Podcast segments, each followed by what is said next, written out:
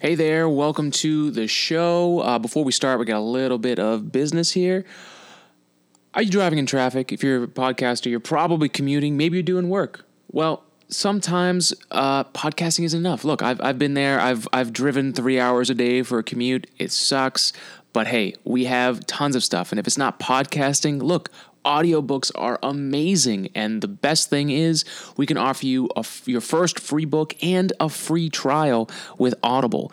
So audible's great. I started using it because music just got boring. You can play the same playlist so many times. Uh, so uh, there's so many great books out there. I mean use that time that you're in the car to your advantage. Use it to make yourself better, to learn something new, and, and even just to entertain yourself. Um, there's so many great books out there. As far as science books are concerned, there's Failure is Not an Option, which is the, the story of, of Gene Kranz about the, the beginnings of of the space program and even up through Apollo 13 and, and, and uh, Apollo 11, the, the, the, great triumph of the space program. That's a great book. It was super influential on me in college. There's also uh, Elon Musk's biography is on there. That's a great read. Listen. Um, and then there's also The Martian. I mean, there's so many great science books that are out there that you can listen on your drive in when you're just sitting there losing your mind in traffic. Well, and the next person, the person next to you in traffic is losing their mind. Get yourself better. Enjoy yourself. Don't let traffic bug, bog you down. And check out the free trial. So go to audibletrial.com slash today in space for your free audiobook and free trial. That's audibletrial.com slash today in space. All right, guys. Today's episode, we just had the amazing uh, discovery of water on Mars. Uh, but I didn't want to just talk about the actual events. I we talked about that, but I want to talk about why it's important because I feel like that's something I can help provide to people that might be valuable. So. In this episode, I'm trying to explain why finding water on Mars is important and relating it to this newest discovery and why it matters and changes the whole game of how we go to Mars. Thank you guys. Hope you enjoy. Let's do it.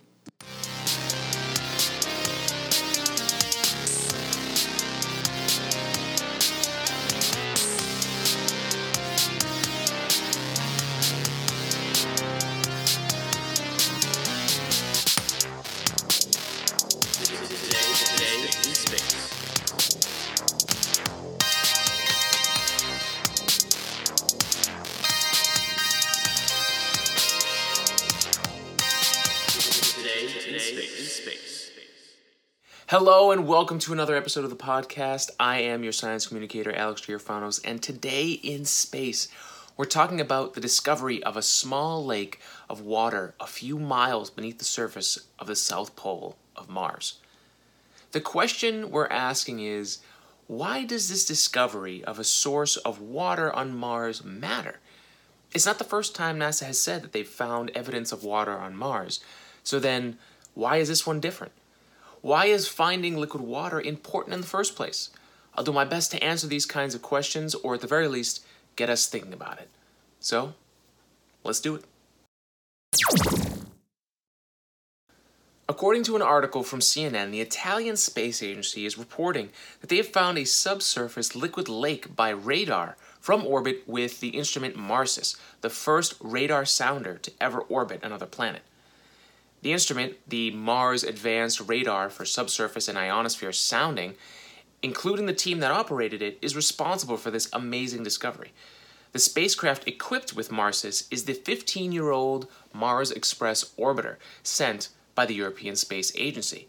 From May 2012 to December 2015, MARSIS surveyed the region of Planum Australis on Mars, a southern ice cap of the red planet we started looking for water in the southern ice cap of, of Mars after the Omega instrument aboard the Mars Express spacecraft found evidence that water ice existed at the poles. According to the ESA website, analysis of the data clearly showed that the south polar region can be divided into three separate areas. The polar cap itself was found to be a mixture of 85% highly reflective carbon dioxide ice and 15% water ice. The steep scarps, which mark the boundary between the polar cap and the surrounding plains are made almost entirely of water ice. MARSIS used radio to reflect waves off the surface and an area penetrating the surface. The reflected radio wave data Mars Express receives can represent a signature that is representative of the materials it's made of. 29 individual radar samples were created to create a 12.5 mile wide and mile deep surface mapping where a significant change in signal aligns closely with what we see on Earth beneath the surface of Greenland and Antarctica. According to the article from ScienceMag.com, the lake was detected from orbit using ice penetrating radar and is probably frigid and full of salts, an unlikely habitat for life. So, then why is finding water on Mars important? At this point, our guiding principle in the search for life is that we should look for solar systems and planets that could contain water. We know that if we find water on Earth, we'll almost certainly find life. But more importantly, we know life, including our own, can survive there. This subsurface lake may not harbor life, but there's a good chance that it's not the only subsurface water source. So, the discovery of a subsurface water lake could now shift how we approach exploring and colonizing Mars. Let's do a quick thought experiment. You're traveling through space and you can only bring what you have with you. That means you can only have the water that you brought with you, and so that makes it a very limited and valuable resource. That will limit your mission since you can only bring that much water. So, having a planet where you can have water as a natural resource and something that the planet can sustain for you, that's something truly game changing in the whole humans to Mars scenario. It could change the way we approach future Mars missions. Think about it. On Earth, historically, most humans gathered and lived by the water. You need it to survive. That means it's very logical to think that we will set up a long term base near a water source on the planet in the future. And, survival doesn't just stop at water to drink or consume, it's also a way that we can create rocket fuel to then return back to Earth. So, to the question why does discovering water on Mars matter? It matters because it changes the entire way we approach looking at sending humans to Mars. Having an accessible water source on location helps us have longer duration missions that are potentially safer and more successful. And we'll possibly even see a change in the short term for future Mars missions. I think it's safe to say that we'll be seeing a Mars mining mission to analyze the liquid lake for life and materials and, and what is there, and then plan for future outposts from there. And if they're not playing that mission, I'm just saying this aerospace engineer wants in. So call me up, all right? uh, but I have a feeling we'll see a change in how we approach orbiting planets of interest like Mars. Scanning the subsurface could be yet another tool for us to use when exploring the solar system and eventually the universe. So let's just say in this scenario first you send a flyby mission that orbits past the body in question in space and gathers scout data so you know in advance what to expect and how you can plan for a landing zone then some orbiters may uh, be included uh, an imaging spacecraft perhaps and now definitely a subsurface radar scanning spacecraft then you send your rovers and landers and potentially probes if it's too dangerous and hazardous once you do that, you can develop a habitat through sending some 3D printing rovers down to the surface, building up what you need, and then you send your equipment down to the planet ahead of time, like they did in The Martian. And then we send humans to put together all of that and start the colony. What I just laid out is not a new strategy, although I did add the 3D printing rovers bit in there. But imagine doing a mission like that, where you're in the middle of a barren planet. You need critical supplies, and you need them often. That means sending humans to Mars won't happen until we set up a consistent and reliable network of supplies to the red planet. That puts human colonization a long way off because I assume it's going to take a while to develop a reliable Martian space transport. But if you can send humans to a location where there is the most valuable resource you need, other than air and food, that not only makes it that you won't die from dehydration, but also helps you fuel your mission, especially a return mission.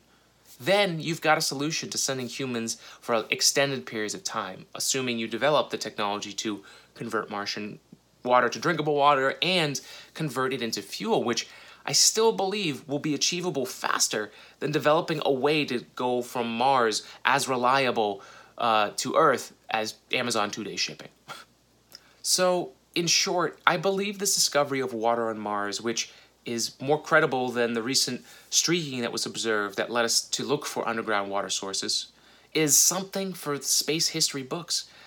We have found credible evidence of liquid water on Mars. Quick, send the mining rover ASAP and let's get a better look.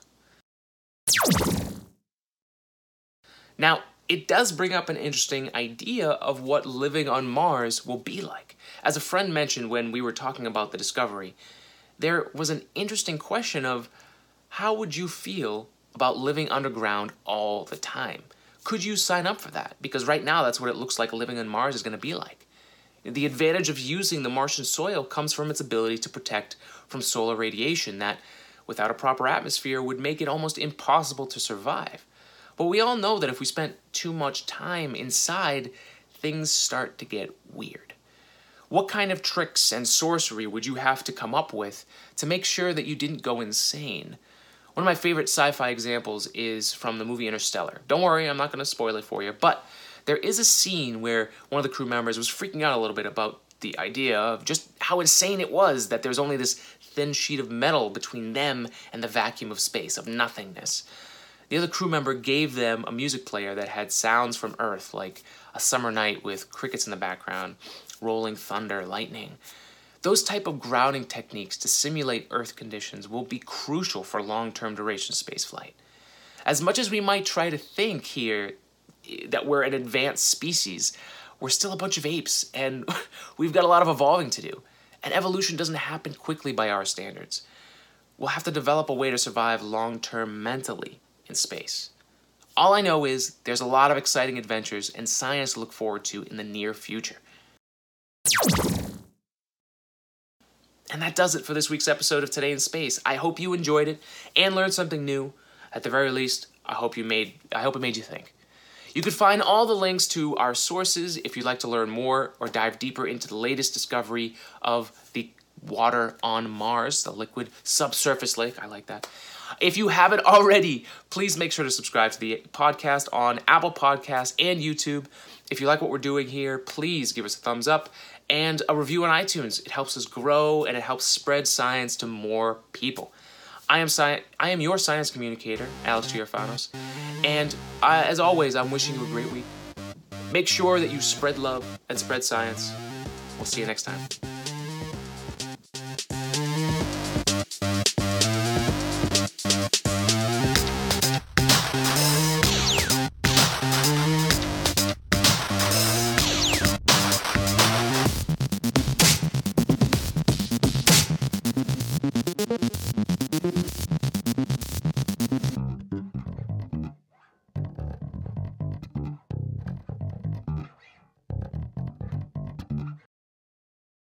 Thank you guys for listening to this episode. I hope you guys enjoyed it.